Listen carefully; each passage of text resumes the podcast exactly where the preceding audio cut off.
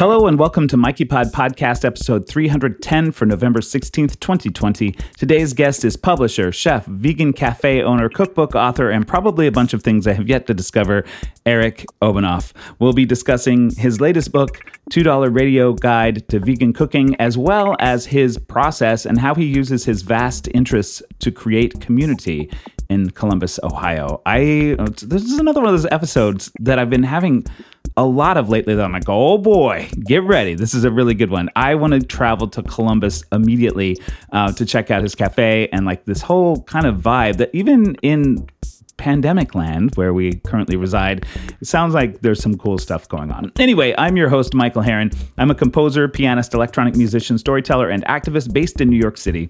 On this podcast, I have conversations with fellow creators who use their creativity to change the world. I've been sending this podcast to your ears for over 15 years.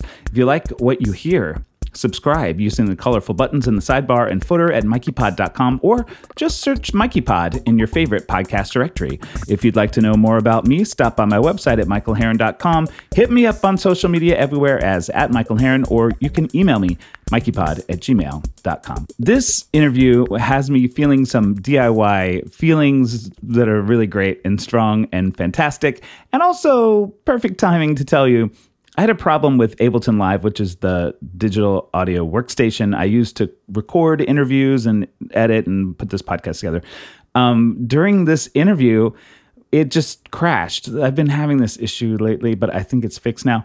Um, I I love Ableton Live. Don't get me wrong, but it was acting real sketchy for the last couple of weeks, and this is one of those symptoms of it. No problem. I had a backup recording going, but it's not as the it's not the kind of quality that I usually like to have. But there's a whole part of this conversation with Eric where we talk about just making stuff and doing the thing, like just make it, like do the best you can with it. So maybe it was some sort of universal um, synchronicity that made this happen so we could have a especially DIY feel. So not only does that have me feeling kind of like hyped and excited about just this thing, this pot, like sometimes I feel really like, oh, this is a very fun, cool thing that I do. I love doing this podcast, and this episode is especially the reason why. Um, I love talking to Eric. He's someone I would not have probably discovered without having the podcast without having a reason to like talk to him. And now I'm super in love with everything that he and his wife Eliza Jane are doing with $2 radio. It, you'll hear it. There's publishing. Uh, come on. Like it's really super cool. And it reminds him like, "Oh, I'm doing something pretty cool too." And um, so I wrote to him about finding some music for the show and he connected me with Bella at a record label called Anyway Records that is right there in Columbus as well. And so we've got really cool music to listen to today too. And it's just really fun. Like this is like this is like the thing that I love to do with podcasts. Like talk about another artist, have other musicians I hadn't heard of before who I'm like immediately in love with. You'll hear all about that later. I don't want to go on to the show, show, rest of the show, interview, music, uh, without first giving a quick thank you to my subscribers on Patreon who power this podcast. These are folks who subscribe for $5 or more a month and get special perks like tons of free downloads of my music and zines, uh, bonus podcasts. There are over 50 I think it's 55 now. I think I've said that for a couple weeks in a row. I'm pretty sure it really is 55 now of them that you'll have immediate access to when you subscribe. And this Wednesday, I'll be posting an exclusive, deeper conversation with this week's guest, Eric Obenauf. There's also going to be recipes from the cookbook and uh, talking about our favorite like breakfasts. And it was a really cool so I love that. I'm like, breakfast is cool. You're not going to want to miss this. So, as I mentioned, I discovered some mu- new music, and um, thanks to Eric and Bella at Anyway Records, um, the, who, are giving me permission to play this music, which is also fantastic. Um, the first band I want to play for you before we get into the interview is called Hello Emerson. This track is called Kyle Curley. And um, after this, we'll have the interview.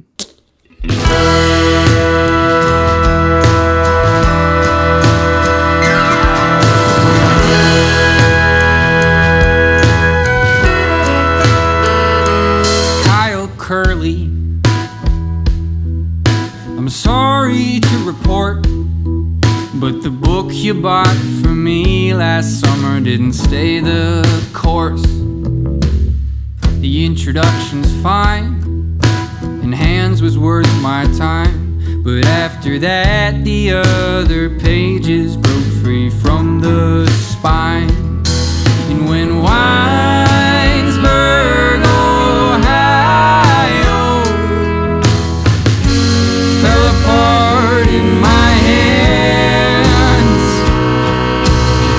it as a sign that I didn't think you would mind. It's the first book I won't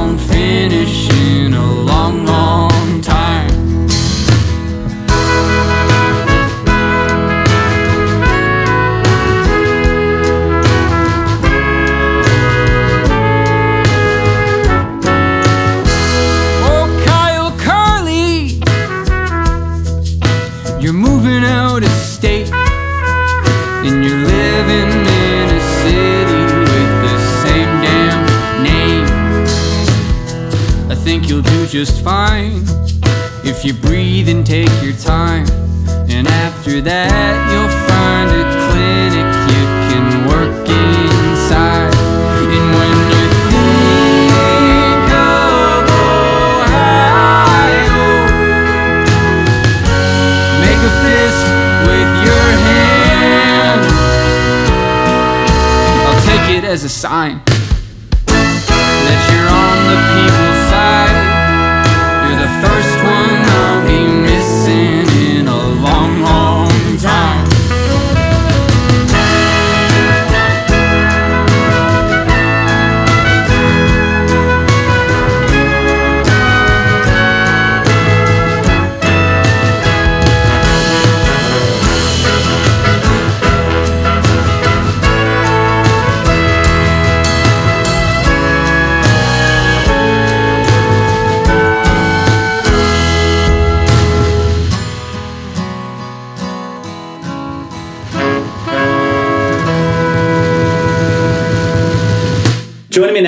podcast is Eric Obenauf, who is one of the co-owners of Two Dollar Radio, which is a ton of different things I'm discovering, and a new cookbook, um, the Two Dollar Radio Guide to Vegan Cooking. Welcome to the podcast, Eric.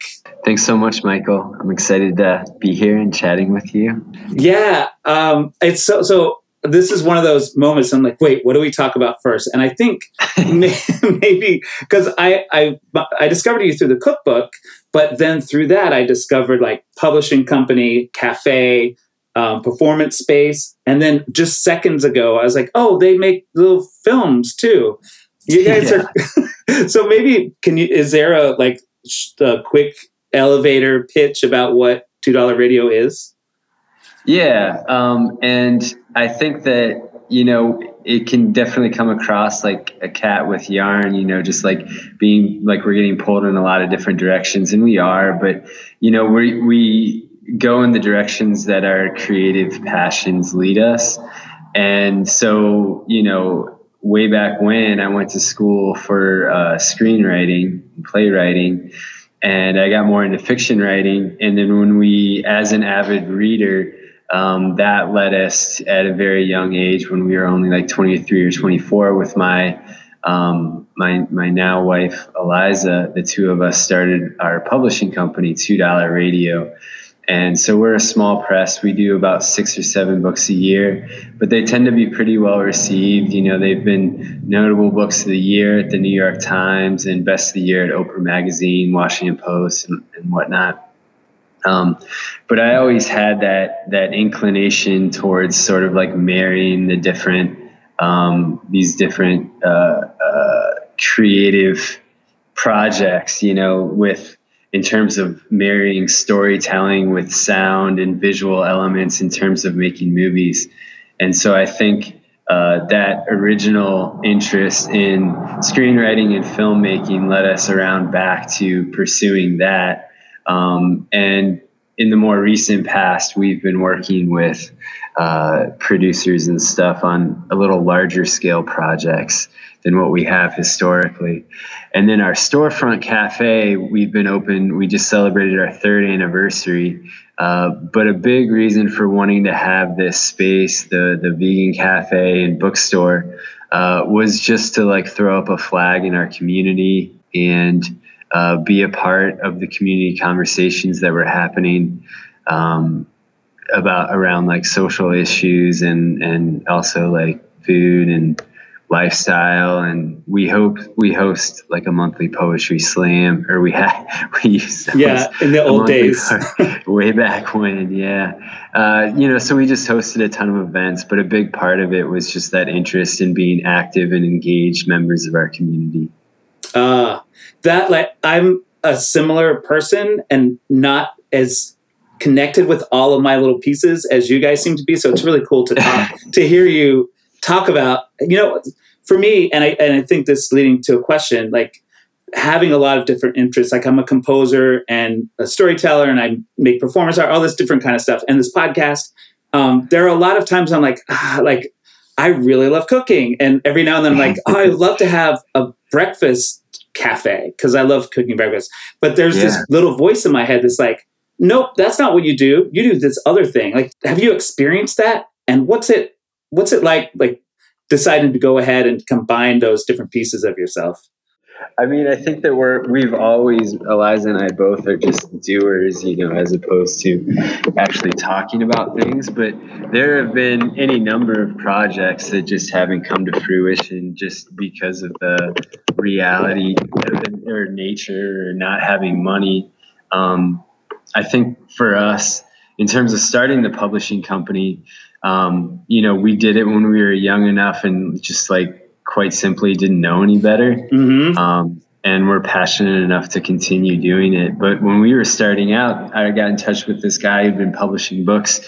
You know, he famously in the mid 1960s, he uh, gave Charles Bukowski a hundred dollar uh, monthly stipend so that Bukowski could fit uh, quit his post office job and work on his writing full time and uh, and so that was in 1966, I believe. But when I got in touch with this this this publisher, his name's John Martin, um, in 2007 when we were just starting out, and he you know said, you know, good luck, but I think you'd probably need more like three hundred thousand dollars to start a press uh, in this day and age and climate. Wow. And so, um, but you know, with us being young and hard headed and idealistic we just slogged forward.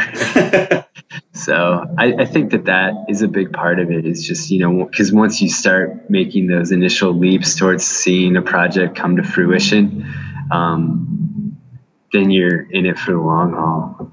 Yeah, and I I love those stories of you know doing it anyway, which is yeah. exciting. I think that's what's exciting about seeing uh, the body of things you you guys have created I, I was going to say too, you know, I think that we're fortunate to uh, live in Columbus, Ohio, where um, you know we did live for a number of years in Brooklyn too, and our daughter was born when we were living there. But you know, we're fortunate to live in a place where we can take some of these like financial risks, I guess, in terms of like renting out a physical storefront to do this, mm-hmm. um, where it it the overhead wasn't quite as much and the startup costs weren't quite as much. Yeah. Yeah. And it, so- it sounds like Columbus, the community surrounding you is uh, ready for something like that. Yeah. Yeah. I think that it's been uh, tremendously uplifting and rewarding to I think a lot of people thought that we were kind of crazy to open up uh, a bookstore and vegan cafe, and there was some pushback from people who are like, "Can't you just have like one meat sandwich or like carry some, you know, cheeses or something like that?" And you know, for us, that just seemed incredibly disingenuous because it cut against our lifestyle lifestyle decisions that we made yeah. for ourselves. Uh, you know, very purposeful lifestyle decisions too.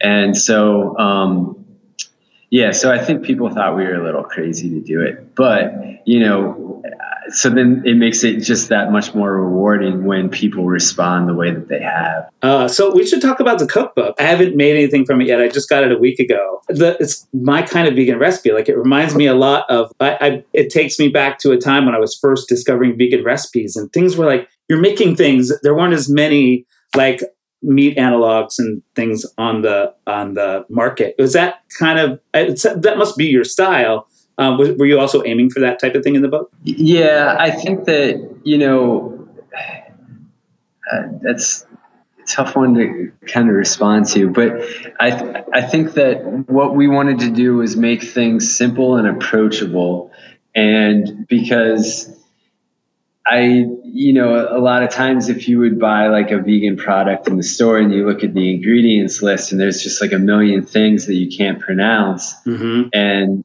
in our cafe, also, you know, in terms of experimenting with recipes, you know, we wanted to try to use as much as possible like some local ingredients and and uh, things that we could find that that we didn't have to order through the mail and whatnot. But one of the cookbooks that I really loved when I was just starting to cook vegan food was the Vegan Stoner Cookbook. Oh yeah, and, and, I think they're actually publishing this fall maybe a second Vegan Stoner Cookbook. But um, uh, it was just really fun and approachable recipes, and I think that in many ways was our sort of like pole star in terms of assembling the book and choosing what recipes we wanted to include. Um, and then another big part of it like we were talking about marrying different creative pursuits. Um, we, I, I personally was really interested in this idea of including stories in the book too, and um, the idea behind that being like if you kind of parodying the uh, whole blog uh, recipe story, where you know if you if you search for a recipe online you know, before you ever actually get to the recipe, there's just this uh, long family history yes. full of digressions and whatnot. Oh my God. And so I wanted to create something that had those elements, but made it more epic. So you're actually um, in the course of the story, like summiting a mountain or I don't know, some kind of crazy things happening, solving a crime. Uh, so it was a lot of fun to put together. And we were, I guess, in the grand scheme of things, it was fortuitous that the pandemic was on and that our cafe wasn't open our previously normal hours. And so we were able to focus on taking the pictures for the book and and creating some of the more playful elements to like the illustrations and whatnot. So it was a lot of fun to put together. I think that's really the common theme with all these various projects that, that we're doing.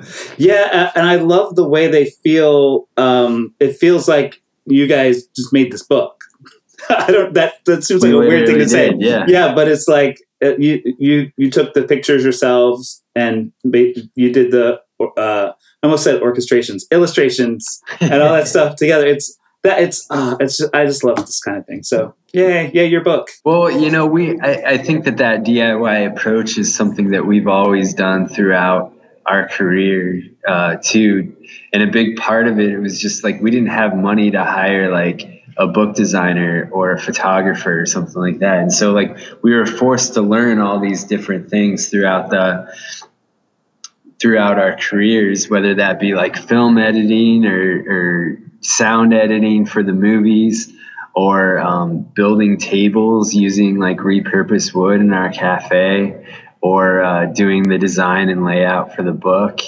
And, you know, I did the illustrations. They're not the most amazing thing, but they're like, they're passable and fun. And I think kind of like jive well with the spirit of the book. So yeah, I, just from my perspective, they're they're more than just passable. Just so you know, well, I appreciate it. No, they look great, and it's like it gives the book its own like. Uh, I really hate using these words, but they're so important. It's got its own brand, you know, and it's like yeah. it, it feels um, it feels consistent throughout the book. So I love it. But I'm also like a DIY, like I want to do a thing and I don't have money, so here it is kind of thing, which I think is what I love about what you've done here too. Well, thank you. I, I feel like it's really important for people to see work like this because you know you could have heard that publisher telling you what did he say three hundred thousand dollars you would need to start a press. Right. Yeah. Yeah. Like I mean, you could have been like, oh well, I guess I don't get to do that in my life. But yeah, yeah. But yeah. everything doesn't have to be the thing that already exists, right? Like by not having the money to do a hugely produced, designed by a huge team of people, you created something that was unusual and new. So I, I, for people that are listening, make your thing. Like, don't let yeah. money stop you because it, it, I don't know, it helps make it unique. I, I feel like I'm kind of cheesing that up a little bit, but no, I, uh, I'm, I'm a big believer in exactly what you're describing is that, that some type of constraints can uh, spur creativity even more. Um, whereas if you just had unlimited options and unlimited budget, then um, you know it, it might just be easier to do like a carbon copy of what already exists. But when you have a lot of these constraints in place, you know whether chosen or enforced on you, then you're you're forced to creatively problem solve your way out of that hole. I'm curious, uh, since I haven't made any recipes from the book yet, is there one that you think I should start with? Well, I love eggplant in general, so I think that the the, the fishless fillets using eggplant is a lot of fun, and then also the um, eggplant po' boy, uh, and then um, my favorite sandwich that we serve on our menu is our pambazo, uh, which is like a Mexico City style wet sandwich where you just dip the whole bun in hot sauce um, oh and wow! Then, and then you grill the bun, and then we for for our version, you know, so the traditional sandwich would include like chorizo and potatoes in there, and for our version, we make this like walnut chorizo that we put in there. Um, so I don't know. Maybe you should start with that one: the walnut chorizo and the, the smoky dojo hot sauce. Oh, that sounds so good. Make a pambazo. Uh, okay, done. I should I, will put it on social media and all that stuff as proof that I did it. there you go. Yeah. Otherwise, it doesn't exist. Uh, so about the the space, the performance space, and the cafe, and all that stuff. Besides just wanting to like be a part of the community, was there any other inspiration that led you to open the place up? Yeah, I think that we'd been spitballing ideas for maybe a couple years before we actually pulled the trigger on opening the storefront. And we were imagining this bookstore that really only carried independently published books and um, by written by a, a, diverse crop of authors as well and the idea behind that was we didn't want to just carry books that you'd find at any barnes and noble or amazon. And the idea was that it would create this element of discovery or the spirit of discovery where it's like when you come in to browse books you might not know exactly what you're looking for. You're just hoping to be kind of surprised. Mm. Um, so that was what we were trying to do with the storefront. And then we always imagined that the the food and the drinks that was kind of the social lubricant to the space. Um, and uh, but the big the, the big impetus was really just in the heels of the the 2016 election. Um, there was so much banter and negativity and focus on you know, having to stand up and say, like, no, those policies are awful and harmful and detrimental to entire groups of people and racist. And so for us, what we wanted to do was to focus on, uh, you know, kind of like put our actions where our mouths were and say, uh, not just what are we against in terms of creating this, this space, but also using it as opportunity to say this is really what we're for. This is the world that we want to live in. This is the the the, the positive spirit that we want to be sharing with folks. And another large element of that was giving um, ownership over the space to people in our community to host monthly poetry slams, monthly comedy nights, magic shows, uh, local authors, authors who are touring.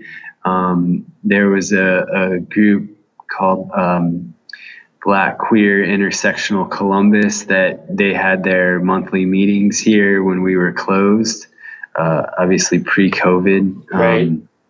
and stuff like that. So that was a big desire on our part was also to let the community take ownership over the space and um, and have that opportunity for them also to throw up a flag and, and be a part of literary culture and also just uh, culture in our town. It's not often because I don't know about Columbus, Ohio very much, but I'm not often like, holy shit, I wish I lived in Columbus.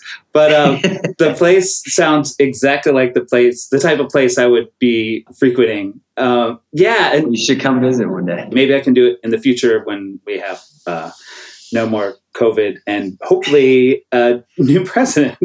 yeah. But you know, speaking of that, like at, at the time when that person got in the White House, and and that's when you opened the space, yeah? Yeah, it was after the 2016 election. We opened in the fall of 2017, but that was we also started this four-day music, literature, and film event with strong sort of like social justice undercurrents to it um, called flyover it takes place over three or four days and and we put it on here in columbus and so that was we started that in the spring of 2017 opened our storefront in the fall of 2017 i mean like i had said we we had been spitballing ideas for the storefront and it was you know, sort of like the way that Eliza and I were approaching our future. It was like either we're just so anxious about the conditions in this country, either we're going to move to Ecuador or we're going to like, or we're going to do something that we imagine envision to be positive in our community and that's what we decided to do so yeah not probably not knowing that things were going to get as bad as they did. You know, like when yeah. you know, when he was elected, I was like, maybe maybe I'm overreacting, but in fact, it's worse than I could have imagined. Um, yeah. But I love that impetus, and it's something I think about a lot because I used to live in Texas, and I moved to New York at a time when Texas added a amendment to their state constitution making uh, same-sex marriage illegal and I um, took it personally because it was, because I'm gay. Yeah. But there's part of me that often is like, what if I had stayed, you know, like maybe it would have been better to stay in Texas and try to fight. Or, you know, like the, the thing that you guys chose to do, which was to stay in the United States and create this beautiful space and create the energy that you want to see happening. Um, it's it's really cool to do that. It sounds like you don't regret making that choice. Am I safe in guessing that? Yeah, I do not. I do not regret making that choice. But also, I should say that I am a straight white dude, and so am speaking from a place of privilege. And um, you know, so I, I wasn't. I wasn't dealing personally with, you know, new immigration policies that were being mm-hmm. instated by the administration. Like that was not personally affecting me. And so I I do feel like I have to be very straightforward about that. I'm so glad you uh, told me about the, the momentum behind the space and all the things you're doing. Uh, it's it's kind of tough to ask where people are headed right now because everything is so up in the air, especially with regards uh, to the pandemic. But oh my God, can I even add? Like, do you, what what would your answer to that question be? Like, what where are you headed with with all of these different facets of your creative world? Well, right now, you know, on the publishing side of things, we look farther into the future. So we're planning what we're publishing 12 months from now to 18 months from now. And so um, that's what I've been working on a lot this week. And it's been a lot of fun. We have some really cool stuff lined up. And we also started a publishing prize uh, called the Sator New Works Award and it's going to an author who identifies as transgender or non-binary for their first uh, book-length published work. And uh, so I'm reading submissions for that, and it's uh, tremendously exciting um, just because the quality is so high, and uh, and we're also just you know figuring out what we're publishing next year as well too. And there's there's a lot of fun stuff coming up. So Uh, I'll be looking forward to it. I'll be adding myself to your mailing list. All these. I love like within the course of maybe it's been a week. I'm like, I'm your number one fan now. Just so you know. yeah, sure. So, uh, speaking of website and all that type of thing, we should we should wind up this part of the, the conversation. Um, if you're listening to this and you want to hear more, Eric and I are going to do a little quick um, bonus podcast that'll be on my Patreon page, patreon.com slash Michael Herron. Um, I'll tell you about that more about that later in the show. Um, but for now, Eric, will you let me know the best place or let the listeners know the best place to find all of your work and how to get a hold of the cookbook? We have two websites, twodollarradio.com, all spelled out. And then for our storefront, it's twodollarradiohq.com. Again, all spelled out. And is that the best place for people to order the cookbook? You can. Um, I, I, in general, I'm a big supporter and admirer of independent bookstores. So I, I would encourage people to uh, visit their local independent bookstore of choice. Uh, you know, many of whom are struggling right now, and to uh, order, the, ask to order the book through them if possible. Oh, great idea! Oh, yay! I love it. Um, so, Eric, it was great talking to you on the podcast. And I look forward to seeing what's next for you. Thanks so much, Michael. It was a, it was a true joy.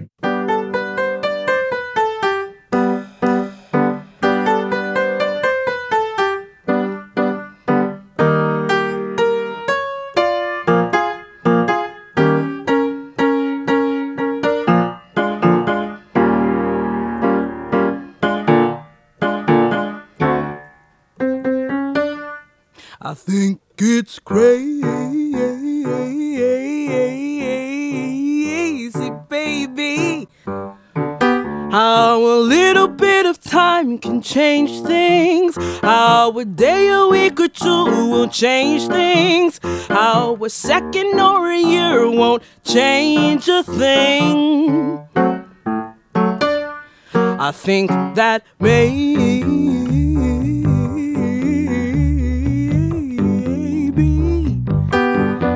Couldn't handle what I was delivering. It's such a coward that you couldn't take it. Well, it's okay, baby, I have those moments, but this was pretty bad. What a shame.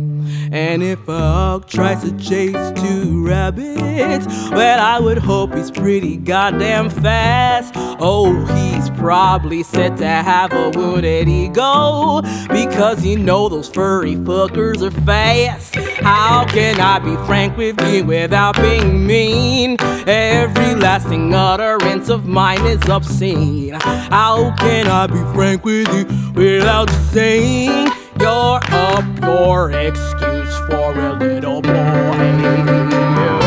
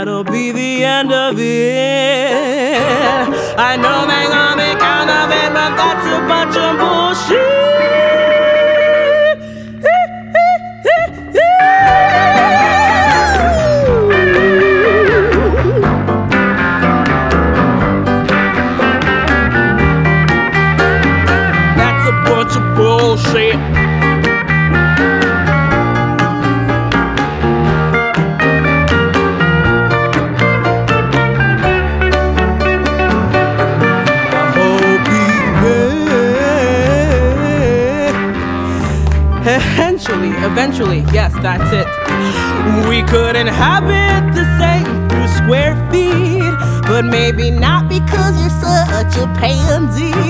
On second thought, I take it back. I would feel so much better if I never ever met you.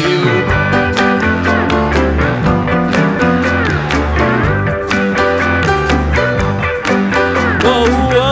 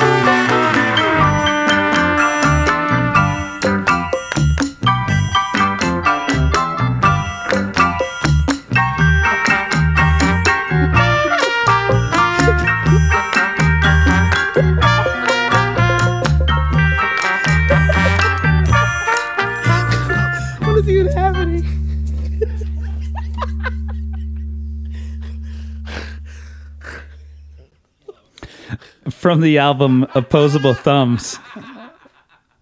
That was Counterfeit Madison with Frank. Uh, another album that I discovered thanks to Bella at Anyway Records. Yay, that was really great. I think I have a new a new favorite cookbook author, new favorite album. Um, come on, that song was great, right? I would love for you to support these artists. Um, of course, Eric, Counterfeit Madison, and Hello Emerson. Uh, as always, as always, as always, support these artists. Like part of the joy for me of making this podcast is introducing you to new people who are making cool stuff.